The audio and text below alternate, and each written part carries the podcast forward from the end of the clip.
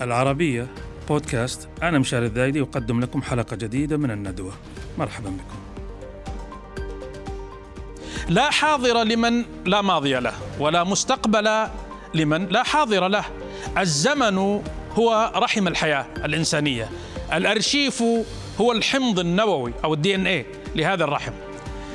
جلستنا اليوم في هذا الصالون ستكون عن أهمية الأرشيف والوثائق والمخطوطات في حفظ وتخليد ودراسة الذاكرة العمومية. كل الحضارات منذ أيام الفراعنة والأشوريين وغيرهم عنيت بحفظ ماضيها من خلال حفظ أرشيفها بل ونحته على الصخور والجدران. فكيف هو حال أرشيف ذاكرتنا؟ وأعني بشكل خاص الذاكرة السعودية العامة لأن حديثنا اليوم هو عن الذاكرة السعودية والأرشيف السعودي. شركاء النقاش اليوم عبر سكايب آه الأكاديمي والمؤرخ السعودي والصديق العزيز الدكتور محمد آل زلفة آه من آه أحد رفيدة. ومعنا في الاستوديو خبير المخطوطات في مكتبة الملك فهد الوطنية الأستاذ إبراهيم اليحيى. فحياكم الله وبياكم. أبدأ معك دكتور محمد. أظن من من قريتكم المراغة في أحد رفيدة. صحيح. نور معنا يا أبو خالد. طبعا لمن لا يعلم الدكتور محمد مر بوعكة صحية لكن الحمد لله أصبغ الله عليه ثوب الصحة والعافية وهو, وهو هذه الأيام في الجنوب البهي ويتحفنا من حين لآخر بصور الأمطار والأجواء الجميلة التي يبدو أنها انعكست على محياه اليوم. فنراه مشرقا بديعا كعادته. دكتور محمد الحمد لله على السلامة أولا. ثانيا لك قصة خاصة مع الأرشيف المتعلق بالتاريخ السعودي ولك ولع خاص فيه خاص به. منذ أيام رحلتك العلمية مذ كنت طالبا هل حدثتنا عن أولا لماذا الأرشيف مهم للتاريخ وما هو الأرشيف؟ واثنين ننتقل بعدها إلى تجربتك الخاصة. أولا شكرا يا أخي مشاري الأخ والصديق العزيز على استضافتي في هذا البرنامج ومع زميلي العزيز الأخ إبراهيم اليحيى خبير المخطوطات في مكتبة الملك فهد الوطنية. آه ثانيا أشكركم على استضافتي في في النقاش أو في هذه الندوة للنقاش حول موضوع مهم جدا. وهو موضوع الأرشيف الذي يعد الذاكرة ذاكرة الأمم. الأمم الحية لا تاريخ لها إذا لم تحافظ على ذاكرتها الوطنية من خلال وثائقها الوطنية مخطوطاتها آثارها كل ما يتعلق بتاريخها. بكل أسف ان أن نحن في الجزيرة العربية مرينا في ظروف سياسية مختلفة و و و ومتعبة خاصة منذ انتقال الخلافه الإسلامية من الجزيرة العربية إلى خارجها فهمشت الجزيرة العربية على مدى قرون من الزمن. وهمش الإنسان في الجزيرة العربية بل جهل تماما حتى في متابعة ومواكبة كتابه تاريخه بما كان جدير بأن يكون هذا التاريخ مكان اهتمام هذا الإنسان. بينما الإنسان العربي القديم خلد تاريخه على النقوش من خلال النقوش التي رسمها على الحجارة والحجارة لا تتزحزح إلا مع تطور الحياة الجديدة ومجيء الدركتورات وتخريب المعالم التاريخية من حجارة وغيرها ولكن لا زال الكثير منها موجود ولا زال يحكي تاريخ الإنسان العربي القديم الذي دون وثائقه على الصخور التي لا تمحى حروفها إلا من خلال بعض الأعمال العبثية. ولكن الأمر انسحب إلى العصور الحديثة أو إلى العصر الحديث الذي نعيشه. إنه كان هناك إهمال فيما يتعلق بتاريخنا وإرشيفنا الوطني الذي هو الركيزة الأولى ليعتمد عليه المؤرخ في كتابة التاريخ. المؤرخون يقولون لا تاريخ بدون وثائق والوثائق لا يمكن أن أن تكون محفوظة إذا لم توليها الأمم والدول الاهتمام الذي يجب أن توليه تحدثت دكتور محمد عن وجود نعم. إهمال. ما هو ما هي مظاهر أو صور هذا الإهمال بشكل عام حول أرشيف آه، آه، أرشيف التاريخ السعودي؟ لنأخذ نماذج مثلا منه أو سلوكيات معينة. آه، الدولة السعودية حديثة النشاه في بيئة لم تكن تعرف وحدة كاملة لهذه الجزيرة. فشاء القدر وهمة الرجال أن يقيموا الدولة السعودية الأولى في وقت كانت الظروف صعبة جدا والمحيط بالجزيرة العربية غير آبها بالجزيرة العربية فقامت الدولة السعودية الأولى لتملأ هذا الفراغ نعم. الذي طال على الجزيرة العربية وهو فراغ سياسي فراغ ثقافي فراغ فكري فراغ آه، آه، حتى حتى ديني إلى حد ما نعم. نعم. آه، فجاءت الدولة السعودية الأولى لتملأ هذا الفراغ المهم جدا مما جعل الدول الكبرى التي كانت لها مصالح في هذه المنطقة خاصة من خلال الممرات المائية البحر الأحمر والخليج العربي نعم. للوصول إلى شرق آسيا وخاصة بريطانيا وفرنسا الدولتان المتنافستان دائما على النفوذ في هذه المنطقة لتحقيق مصالح معين. حتى الفرنسيين أنت أشرت ف... دكتور محمد في تغريدة لكم قبل فترة بسيطة إلى أن الفرنسيين حاولوا الاتصال بالإمام سعود في الدولة السعودية الأولى آه، لخلق علاقات معه ضد طبعا تعرف فرنسا كانت تتنافس مع بريطانيا سؤالي هنا هل هذه الدولة الحديثة اللي هي دولة فرنسا ذات الدول الأوروبية بشكل عام مهتمة بالكتابة منذ منذ منذ القدم يعني ألا يعقل أن الدولة السعودية لها أرشيف من المكاتبات وهي دولة بالذات في الدرعية كانت متقدمة جدا إذا كان لها فعلا أرشيف ومكاتبات وصادر ووارد ومراسلات أين ذهبت هذه المكاتبات؟ أخي مشاري أنت تعرف ويعرف كل من آه، درس التاريخ السعودي أو لديه اهتمام به أن أن الدولة السعودية الأولى تعرضت لأشرس غزو آه، تقريبا عثماني ومن خلال أذرعها في المنطقة العربية نعم. سواء ولاية بغداد ولاية آه، يعني محمد علي باشا في مصر آه، المتعاونين مع آه، الدولة العثمانية ومع بريطانيا لأن بريطانيا عقدت حلف مع مع الدولة العثمانية لمناهضة الدولة السعودية التي رأت الدولة العثمانية أنها نهضت لمجابهة العثمانيين الدولة السعودية آه، يعني تعبر عن شعور كل إنسان عربي في الجزيرة العربية صحيح. الذين أهملوا ولذلك بريطانيا وفرنسا تنافسوا على هذه المنطقة وحاولت فرنسا الثورة في عهد نابليون نعم. أن يؤسسوا علاقة مع الدولة السعودية الأولى لكونها أو في اعتبار نابليون ووزير خارجية المشهور تاليران أن السعودية تمثل ثورة والفرنسيين يمثلون ثورة وهم كلهم تقريبا أعدائهم آه، الدولة العثمانية وبريطانيا. فللاسف أن الارشيف الفرنسي حافظ على هذه الوثائق. نعم. أما نحن في الدرعية كما تعرف أنها هدمت تماما ودمر كل شيء فيها. صحيح. وحرقت مخطوطاتها. ووثائق طيب. طيب عند هذه النقطة عند هدم الدرعية ووثائقها ومخطوطاتها آه نبي نرجع لهذا الموضوع بعد فاصل وجيز. الأستاذ إبراهيم هدم الدرعية ومخطوطاتها. يقال نقل مجموعة من المخطوطات في الدرعية. إبراهيم باشا إلى إلى المدينة إلى المدينة وغير المدينة وتفرقت مخطوطات الدرعيه معناته عندنا كان في السعودية تراث آه، كبير من المخطوطات لكن آه، تعرض لحالات قطع يعني ممكن تحدثنا عن تاريخ المخطوطات في السعودية ولو بنبذه يسيرة ثم نكمل بعدين. سمي إن شاء الله شكرا على الاستضافة وسلامي للدكتور محمد الزلفة والحمد لله على سلامته. وبالنسبة للمخطوطات في السعودية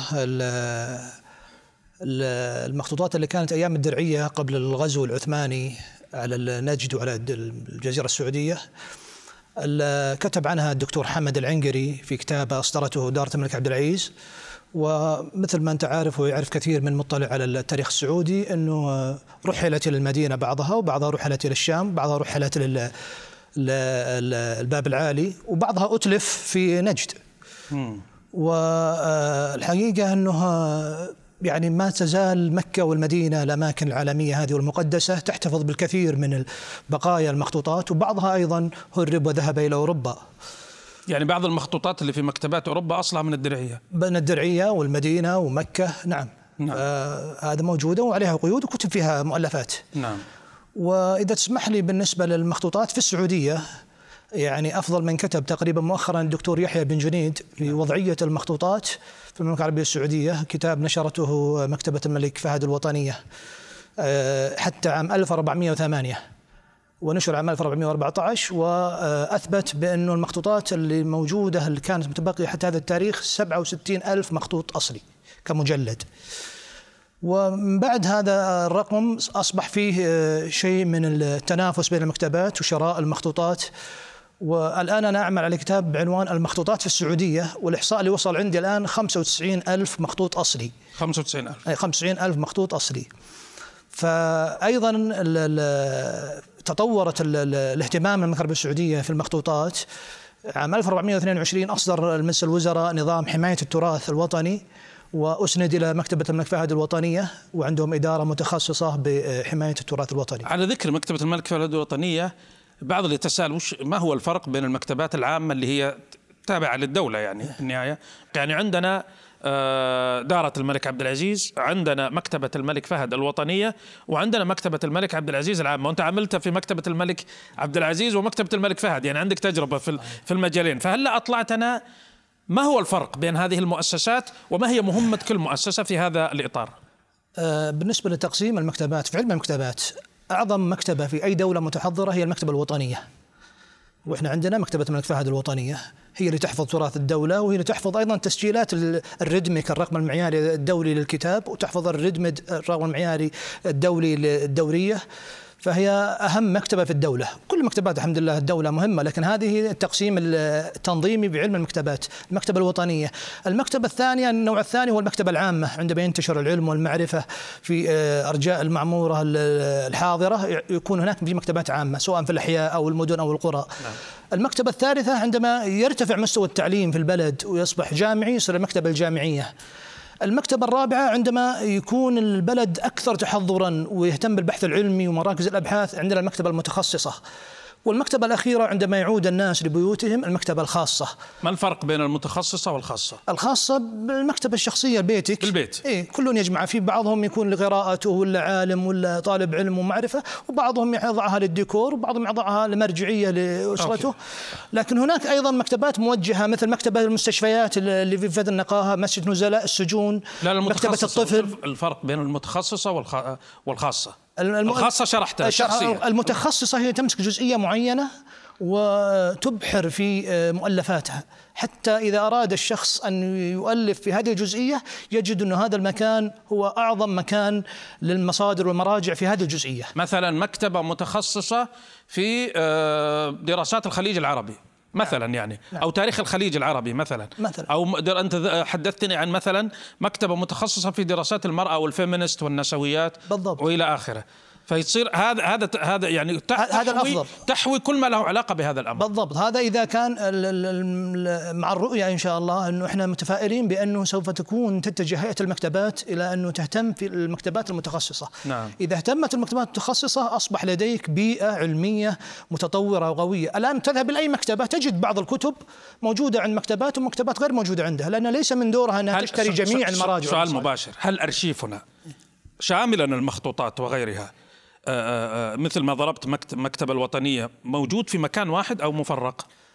بعد النظام اللي وضعه المجلس الوزراء أصبح حماية التراث الوطني من واجبه يرسل للجهات ويحصل الآن عندنا هاردسكات صور المخطوطات محفوظة في فهد الوطنية. في فهد الوطني في فهد ولا ولا زال العمل جاري ما انتهى لا آه. زال لأنه بعض الجهات يعني عندها ظروف في التصوير بعضها عندها يعني آه، عدم تجاوب سريع فلا نعم. زال البحث جاري نعم. لكن لو سمحت لي بارك الله فيك المخطوطات تختلف عن الوثائق تختلف عن النقوش تختلف عن المسكوكات هذه كلها من مصادر التراث كلها كنوز والمملكة العربية السعودية مليئة بالكنوز نعم والحقيقة ما بدأت تطلع الكنوز إلا لما جاءت الرؤية هذه وانتشرت المتاحف وبدأت الناس يعني تسأل أنا أتمنى أنه يكون في جيل من الشباب يعني الدكتورة الزلفة مثلا من الرعيل الأول نعم. أنا بستلم الراية منه من الرعيل الثاني بعد طولة عمر إن شاء الله أنا نحتاج صف ثالث صف رابع من الشباب والبنات نعم. نعم. اللي يعملون في نعم. التراث تحقيقا وفهرسة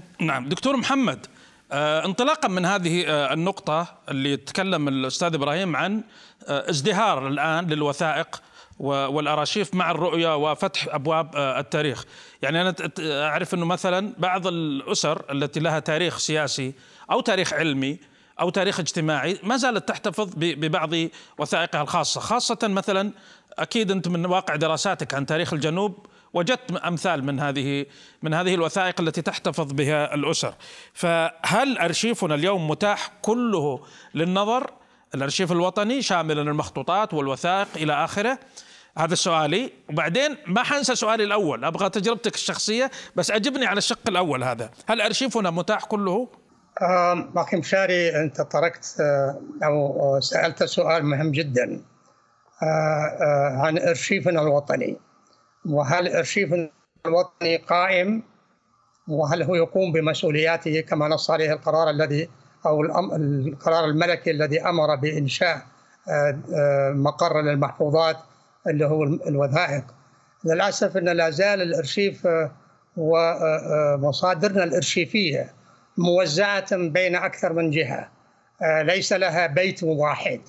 نحن الآن من خلال الرؤية ومن خلال اهتمام سمو الأمير محمد بن سلمان أنه لابد أن يكون لدينا مركز ضخم اسمه الأرشيف الوطني. يجمع كل أرشيف الدولة كل وثائق الدولة. أما المخطوطات فمثل ما قال الأخ إبراهيم آه، آه، لها جهات مهتمة فيها. المسكوكات أيضا لها جهات مهتمة فيها. آه، النقوش آه، أيضا لها. المفروض يكون لها مراكزها المهتمة. إنما الأرشيف هو أرشيف الدولة. كل مكاتبات الدولة كل أعمال الدولة كل ما الاتفاقيات التي وقعتها الدولة كل الوزارات وما تقوم به من أعمال. وفي نهاية الأمر ترسل بوثائقها إلى مقر الإرشيف الوطني الذي نأمل أن يكون له بيتا ضخما ينسجم أو يتناسب مع ضخامة الوثائق السعودية خاصة في الدولة السعودية الحديثة منذ التأسيس في عهد الملك عبد العزيز. ملايين الوثائق. لا زالت ما بين وزارة المالية وما بين وزارة الخارجية ووزارة الداخلية ووزارة المواصلات. كل وزارة لها وثائقها محتفظة بها في أماكن معينة حفظا غير منظما. الآن في محاولة أن يبعثون بها إلى مكان محدد ولكن لم لم نجد المكان المحدد حتى الآن صحيح البادي أو الجسم آه، بموجب القرار الملكي إنه موجود على الأوراق ولكنه في الواقع غير موجود حتى الآن إذا لم يكن له مكان يتناسب مع مكانته هل تعرف يا أخي آه، مشاري نعم. وأخي إبراهيم إن الأمم الحية بريطانيا أنفقت 500 مليون دولار جنيه استرليني على تأسيس الأرشيف الوطني في الكيو جاردن من أهم مناطق لندن. فرنسا مهتمة بأرشيفها أرشيفها البحري أرشيفها العسكري أرشيفها السياسي ولكنها تجمعها جامعة واحدة. الدول كلها هكذا. نحن الآن في خلال من خلال الرؤية ومن ثقة الكاملة في الأمير محمد بن سلمان أنه سيأمر بأن يكون لذاكرتنا بيت مستقل بيت كامل شامل يجمع كل وثائقنا. نحن عانينا فيما يتعلق بوثائق الدولة السعودية الأولى كيف ذهبت وثائق الدولة السعودية الثانية كيف ذهبت.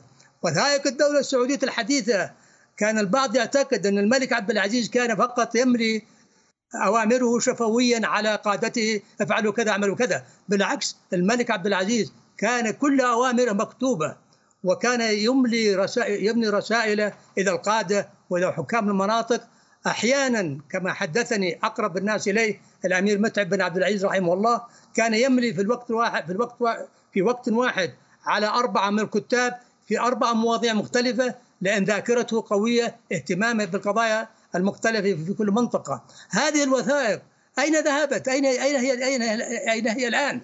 إحنا يعني الذي حدث إن الدول التي كانت تراقب الأحداث من حولنا هم الذين كانوا يجمعون المعلومات عن كيف تطورت المملكة العربية نعم. السعودية نعم. الأرشيف البريطاني يعيش بالوثائق بالوثائق التقارير اللي يرفعها بالمناسبة على ذكر الأرشيف البريطاني سؤال وأرجو إجابة مختصرة دكتور محمد الأرشيف البريطاني بالذات لأن أقدم دولة موجودة في الشرق الأوسط طبعا مع الدولة العثمانية هل كل ما له علاقة بتاريخ الجزيرة العربية وتكلم عن السعودية متاح يعني كشف للناس أو ما زالت في خبايا وكنوز لم تكشف إلى الآن الأغلب منه نشر يعني موجود ومتاح ومنشور آه، بريطانيا العظمى هذه آه، بحكم آه، سيطرتها نعم. على كثير من أنحاء العالم نشرت وثائقها عن كل منطقة الآن لو تجد الوثائق المتعلقة بالجزيرة العربية بالمملكة العربية السعودية نعم. الخليج العربي باليمن بكل مكان في امتد إليه نفوذها الآن منشورة وعندهم فريق عمل كامل ينشر هذه الوثائق في نعم. وثائق آه، آه، ممنوع نشرها إلا بعد مرور كان سابقا بعد مرور 50 سنة المؤرخين احتجوا على آه، على على قرار الحكومة بحجب المعلومة لمدة 50 سنة خفضوها إلى 30 سنة الآن محاولة أن يخفضونها إلى أكثر من ذلك نعم. أمريكا ارشيفها الوطني الكل متاح كل وثائقها متاحة إلا في قضايا متعلقة بالأمن الوطني الأمريكي نعم. ولكن هناك من يسرب من وقت إلى آخر. نعم. نحن والله سيد؟ نعم أنا الصراحه المقترح الذي تقدمت به حول جمع الأرشيف الكامل للدولة أرشيف الدولة يعني في مكان واحد جدير بالنقاش أكثر وأرجو أن يعني في هذه المكان في هذه القرية الجميلة وهذا المكان الجميل أن تتأمل فيها أكثر يا دكتور وتكتب فيها أو إن شاء الله يعني تظهر فرصة أخرى للاستضافه أنا أشكرك في نهاية هذا اللقاء. وأشكر ابنك طارق الذي ساعدنا في التواصل. ولنا لقاء إن شاء الله ننتظرك في الرياض يا دكتور محمد. دكتور إبراهيم أيضا أشكرك على هذه الإضافات القيمة. أعرف إن الوقت سريع لكن كانت هي عناوين. وأنت طمعتنا فيك أيضا. آه، لأني أنا أحب المخطوطات صراحة وعالم المخطوطات. فرصة أخرى ولقاء آخر مع الندوة. إلى اللقاء.